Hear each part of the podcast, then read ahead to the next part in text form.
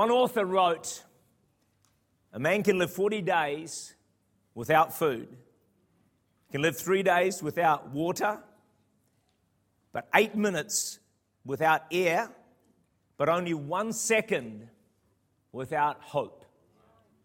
40 days without water, not that we've tried.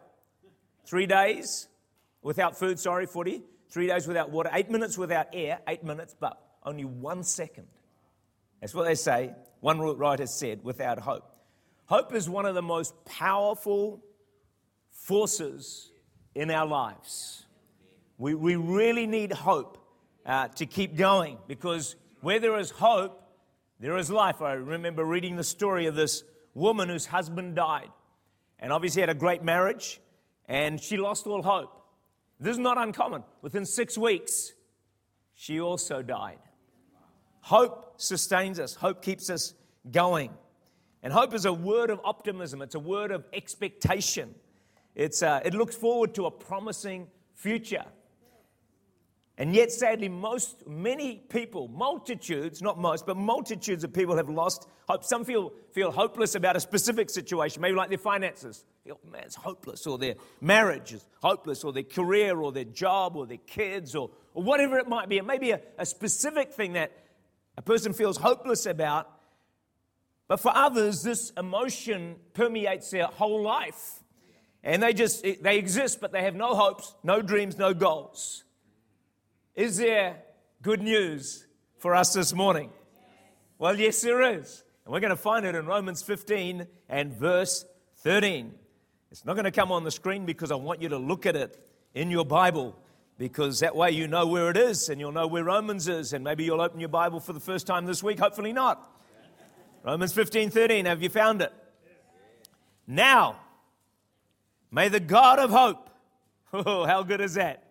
May the God of hope fill you with all joy and peace and believing, that you may abound in hope by the power of the Holy Spirit. Wow, what an incredible verse. definition of worldly hope is kind of very uncertain. Like, I hope something good will happen to me, but it probably won't. That's worldly hope. Christian hope, biblical hope is completely different to that. Biblical hope actually is the steady, confident, say confident, confident expectation of good. That's biblical hope. That's the hope God wants to fill you with today, should you need it. And we all need a bit more of it, I'm sure. And you might ask me, Pastor, that sounds good, but can you give me a Bible verse for that? I'm glad you asked. Psalm 23, verse 6. You ready for this? Here's a biblical expression of hope. Surely goodness and mercy shall follow me all the days of my life. Think about that. Surely. Not, not maybe, not possibly, not, not even, it could be. But when God says surely, he means surely. Surely goodness and mercy, and that word follow actually means pursue, means to run after, chase after. How many of you can say that the goodness of God has actually chased you at times in your life? I mean, it has. I mean, it, it chases me all the time. And you know, you might, some people try and run away from God's goodness, but He can catch you up and pour it onto you anyway. What a great verse. I want to encourage you, declare it every day. Get up in the morning, Surely goodness and mercy will follow me all the days of my life. You might think, oh, yeah, whatever. Surely goodness and mercy will follow me all the days of my life. Oh, I don't think so. On day 100, surely goodness and mercy is following me all the days of my life. Thank you, Jesus. See, you've got to get it from your, your head to your heart and to your spirit, where you actually believe it, where you actually expect it, where you anticipate it. Verses, you've got to make verses a reality by meditating on them, chewing on them, thinking about them, and then eventually they get into your spirit. Because, see, some of you just heard me say that surely goodness and mercy will follow me all the days of my life, and you sit there thinking, yeah, whatever. It's just not true. Just doesn't pass. It sounds good. I know it's in the Bible, but look, that's just, forget it. In fact, I'm not even going to listen to any of the rest of the message. And we can be like that, friends. But I always challenge people and say, are you going to believe what you think, or are you going to believe what God says?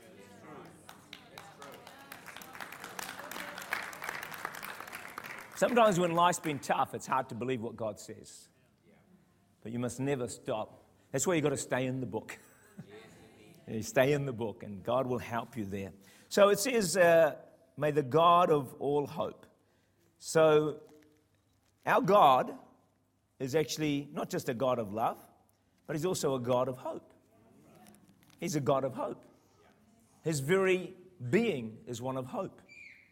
His very person. We always talk about, yeah, God's a God of love, and you know, He loves me and He loves you, He loves all. Yeah, He's that. And He's a whole lot of other things. He's a mighty God, and, and we know all that stuff. He's a shepherd, but also He's a God of hope. He's a God of hope, which means that our God's full of hope. He's, he's a hopeful God. Wouldn't it be sad to serve a God who had no hope? you know, like a hopeless God? And a lot of people serve a hopeless God, quite frankly. We don't. We serve a God who's full of hope. But what makes that better, if you follow track with me that, if, if he's a God of hope, and we just read in the Bible, it means he can also fill you with hope. Yeah, that's right. See, that's what he can do. That's, his, that's because he's so much hope. He can fill you with hope and uh, pour it into you. He's a supplier of hope. And he can provide you all the hope that you will ever need in your life. There is no situation, listen well, in which God cannot pour hope into your heart. No situation. God's bigger. How many of you, God's bigger than your circumstance? And He wants to pour hope into you today. As you are under the sound of my voice in the balcony downstairs, please receive hope into your spirit because hope or faith comes by hearing. As you hear, God can deposit hope in your heart. As I was going off to sleep last night, there was just a recurring uh, thing in my spirit about today's service, and it was this God visit us. God, visit us, visit us, Lord, visit us. And it was just reverberating within me. And I know God's wanting to visit people today in our services. It may be tonight, but I possibly, very possibly, it's this morning as well. God wants to touch and impact your life. So Romans 15 13 says that you may abound in hope. So it's not like God's just going to give you a little trickle of hope. You know, oh, here's a little bit of hope, and you think, oh, missed it. No, no. it says you're going to abound. And the Greek word is perisseuo, okay? Perisseuo, which means, would you believe this? To superabound, to have in excess. So when God says in Romans, uh, wherever we are, 15, verse 3, that he may fill you with hope and that you may abound in hope. It means to God filling you with hope in excess and overflowing, overabounding hope that He pours into you. So as you're in connection with the Holy Spirit, you just you just flooded with hope by the power of the Spirit of God. That's what the Bible actually teaches that God can overflow you. His heart is to build you with hope. So then you become a, a hope dispenser wherever you go.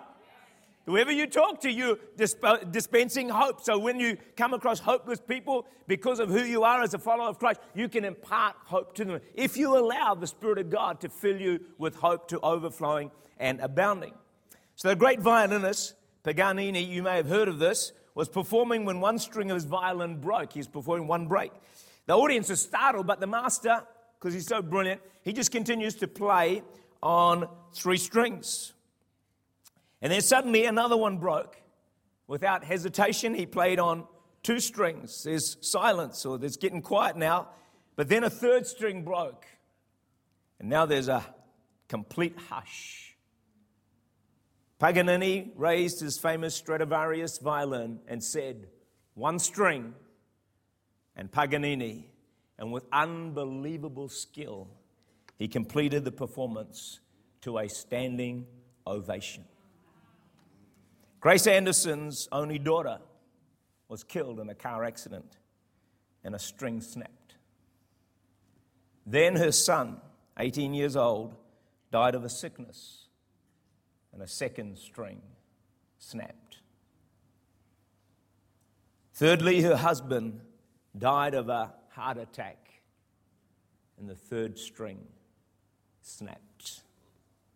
She said, I lost everything. But my hope and my faith in God, she said, that's enough to carry me through. And it did.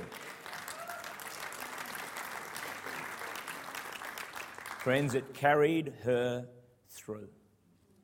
You see, the God we serve can give us hope in the worst of situations.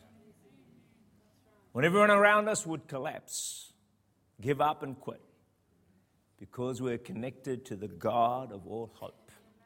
He can fill you with hope, not just a small amount, but an overflowing, abounding hope that you can continue on with life on this planet with a smile on your face.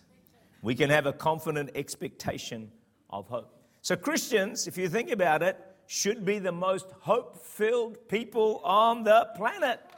Why? Because the God of hope lives in us. The God of hope lives in you. He doesn't live in that person in the desk opposite you. He doesn't probably live in the neighbor uh, across the road. He doesn't live in the students that you go to school or university with. So they, they, they, if they're struggling, they, there's no way they can't find hope. But for you, the God, this um, unbelievable God who superabounds, can fill you with hope uh, every day of your life. And you want to say to yourself, seriously, and I don't want to underplay anything anyone is going through today, but I want you to encourage you to say to yourself, I am going to be filled with hope every day. I'm going to be filled with hope every day. Not because you're going to try to be filled with hope, but then you can't do it, it's impossible, it's beyond you. But as you know the Word of God, as you know what the Bible teaches, and you cry out to God, He can fill you with hope every day of your life.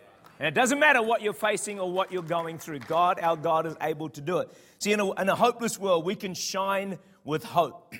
And our world desperately needs a message of hope. That's why we have got the greatest story ever told. We have got the answer. The church is the hope of the world. We are the answer, friends. New Zealand needs us, it needs a church. Many young people lost hope or lack hope. And look at the world. You know, imagine being 15 years old, 13 years old, 17, 12, and you look at this world we live in. You see people being beheaded on DVD videos. You see the carnage. How many of you saw the photo in the paper of the city of Homs? In, uh, is it in Iraq or Syria? Wherever which city is in it? Where is it? Hom, which country is it? Syria. Syria. How many of you saw that? You want to have a look at it. Seriously. I mean, uh, uh, 600,000 people, this, the city just devastated, demolished. I looked at it, it was just a horror story.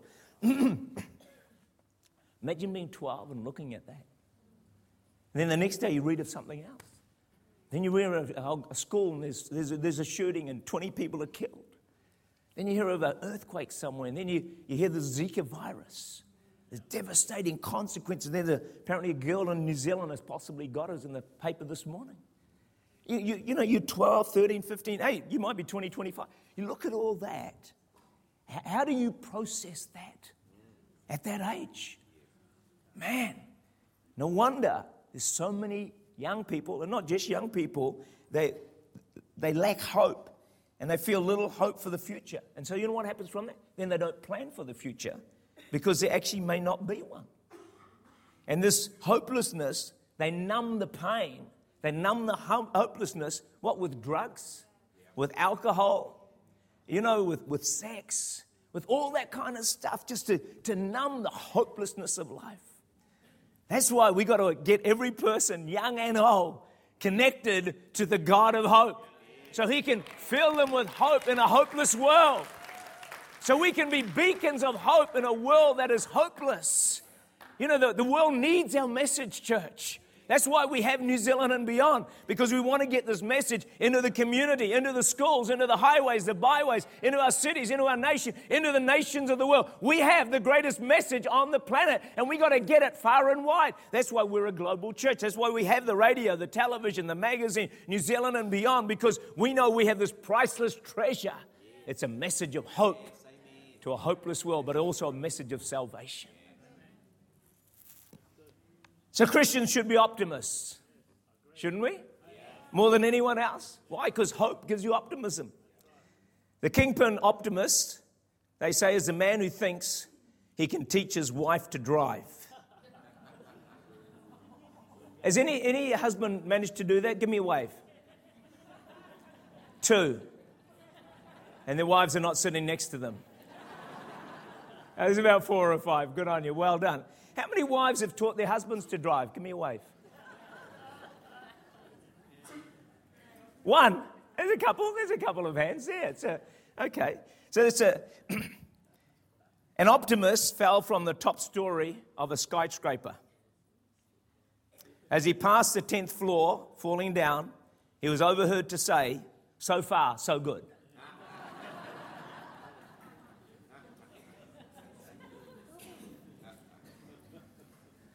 The reality is, most of us do not overflow with hope. Do you know why?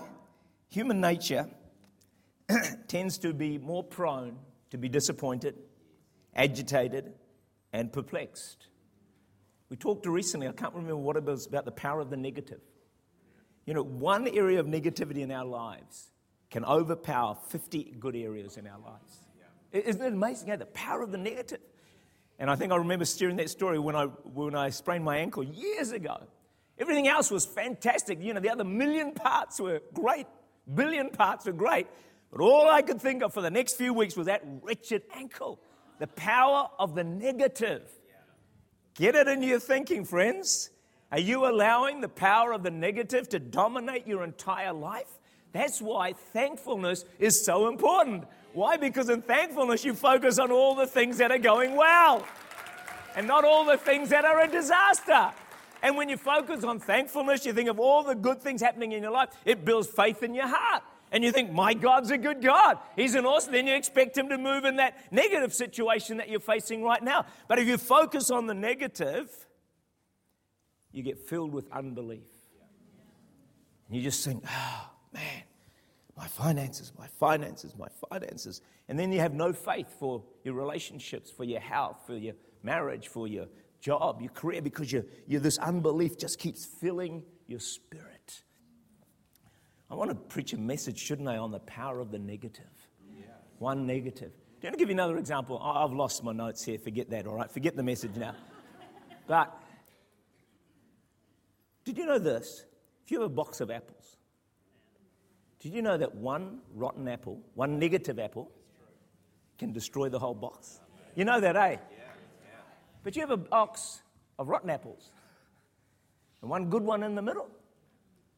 It doesn't have the same power. You see, the good. So it's the power of the negative somehow is, is so impacting in our lives. And so if we're going to be a people of hope, and because some of you sitting here and listening to me, I, I, I can feel the vibes coming at me. Like, you know, you're telling me I'm filled with hope. If I could get close enough to you, I'd give you the fivefold ministry.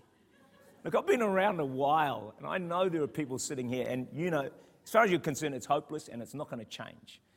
I can't change that. But my secret agent, God, He can.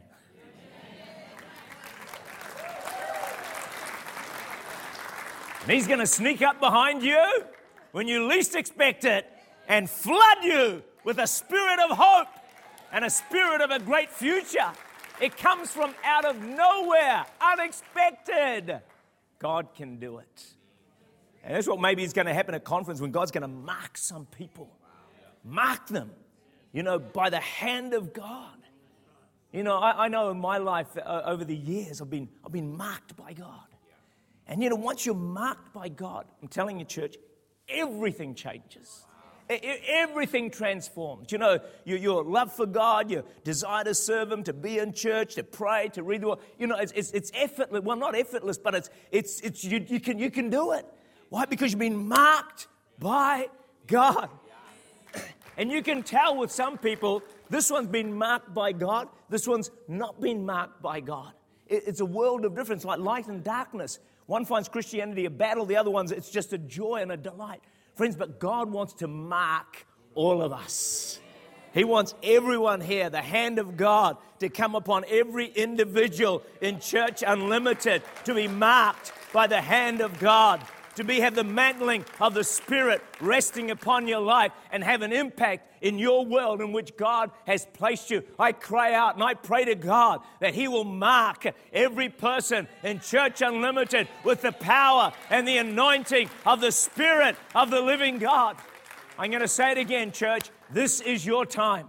This is your time to rise and shine. This is your time to, uh, to serve God, to be fruitful, to function in power and in victory more than ever before in your life. Receive it into your spirit. Tell the person next to you, this is your time.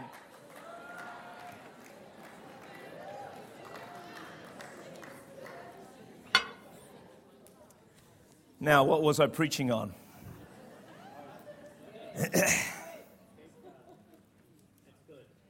Power of the negative. I just can't get away from that.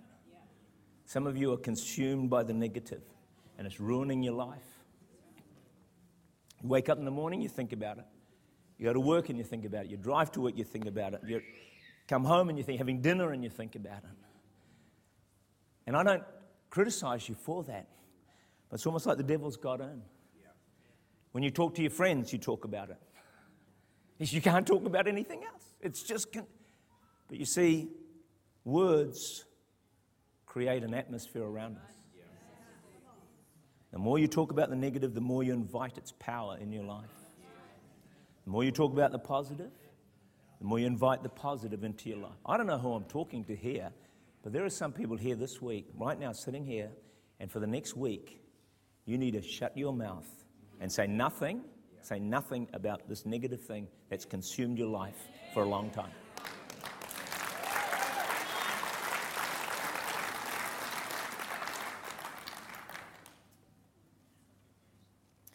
And God can help you to do that. If you try and do it in your own strength, it's not going to happen. But with God's grace and God's help, He can, he can help you to, to, to zip it and speak positive and create a new atmosphere around your life. And in that new atmosphere, the God of hope will begin to fill you with hope and fill you with faith and a confident expectation of good moving forward. As I wrap it up, there's only one source of true hope, and that's God. See, Psalm 39, verse 7 says, And now, O Lord, for what do I wait? My hope is in God. Obviously, I didn't give you that one either. Psalm 39, verse 7. And now, O Lord, for what do I wait? My hope is in you.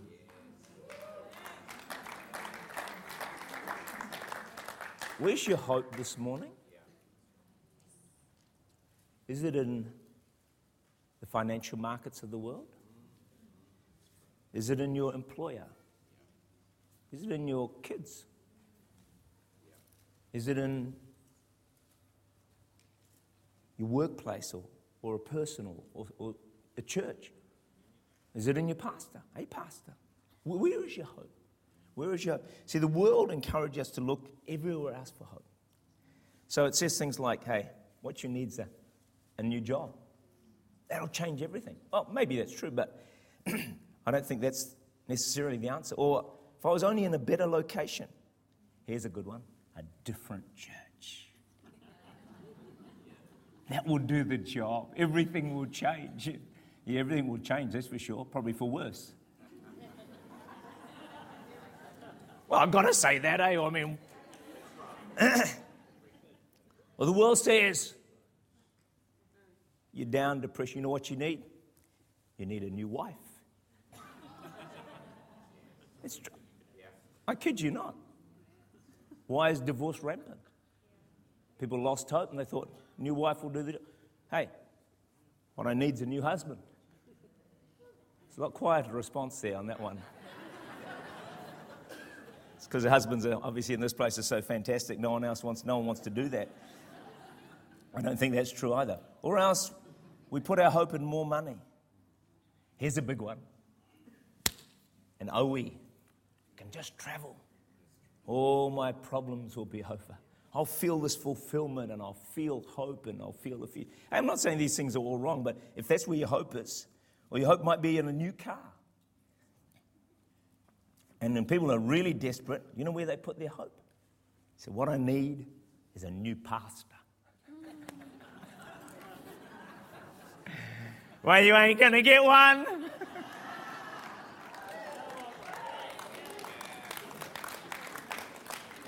Thank you for those 20 claps.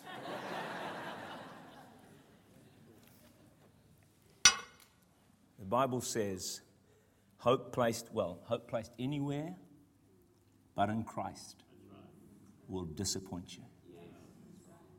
Put all your hope in God.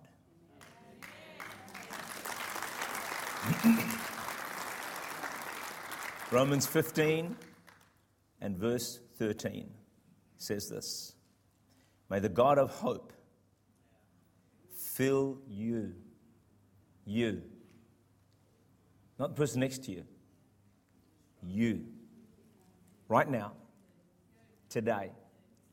May the God of hope fill you with all joy.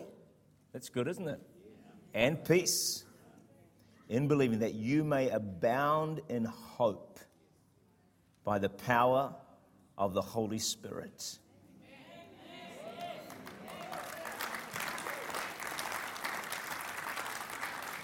So, this hope comes to us by the power of the Holy Spirit. You can't just say, oh, I need hope, I need hope, I need hope. No, no. You cry out to God, the God of hope, and say, God, would you fill me with all hope and believe. We're going to sing very shortly as the musicians would like to join me that song, um, Hope of All Hearts. We made it a late addition to the um, song list, but uh, are you up for that one, Hope of All Hearts? You know that one, Adrian? Just, just follow me if you can't get it. I'll just. Uh... the keyboarder, Gareth, do you know how to play that? Otherwise, I'll do it for you. You're okay? You'll be all right? Get... I don't want to show you up, all right? So you do it. Why are you all laughing?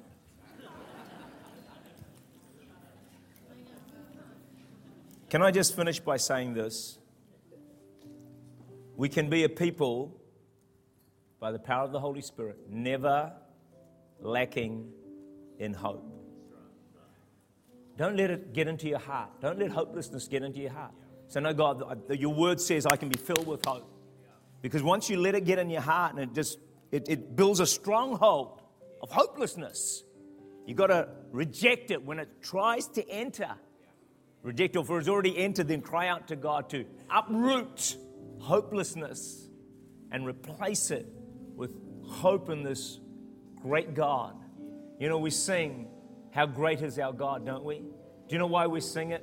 Because God's greatness is more than a match for any hopelessness you may ever face in your life. He is a great and an awesome God. We're going to just reach out to the Lord. Please stand with me. And this is the moment, all right? I said, God, visit us. I felt that God wanting to do that. So, in these next few minutes, as we begin, I'm going to head off to the city right now and encourage you to come back for Amy tonight. I'm, I'm sure it's going to be a great, great service, a great night. You'll be blessed by it. Bring your family, bring your friends. But as we sing this song, I want you to, to take a hold of that verse and say, God, would you fill me with hope today? God, not just a small amount of hope, but Lord, I want to abound. I want to overflow with hope by the power of the Holy Spirit. Lord, I want to, I walked in this place, my head down, my, my steps slow, my, my walk dreary. God, I want to walk out of this place here today with a spring in my step, with a hope in my heart, overflowing with hope by the power of the Holy Spirit. Let's sing it together. Take it from the top. Can we take it from the top? Yeah.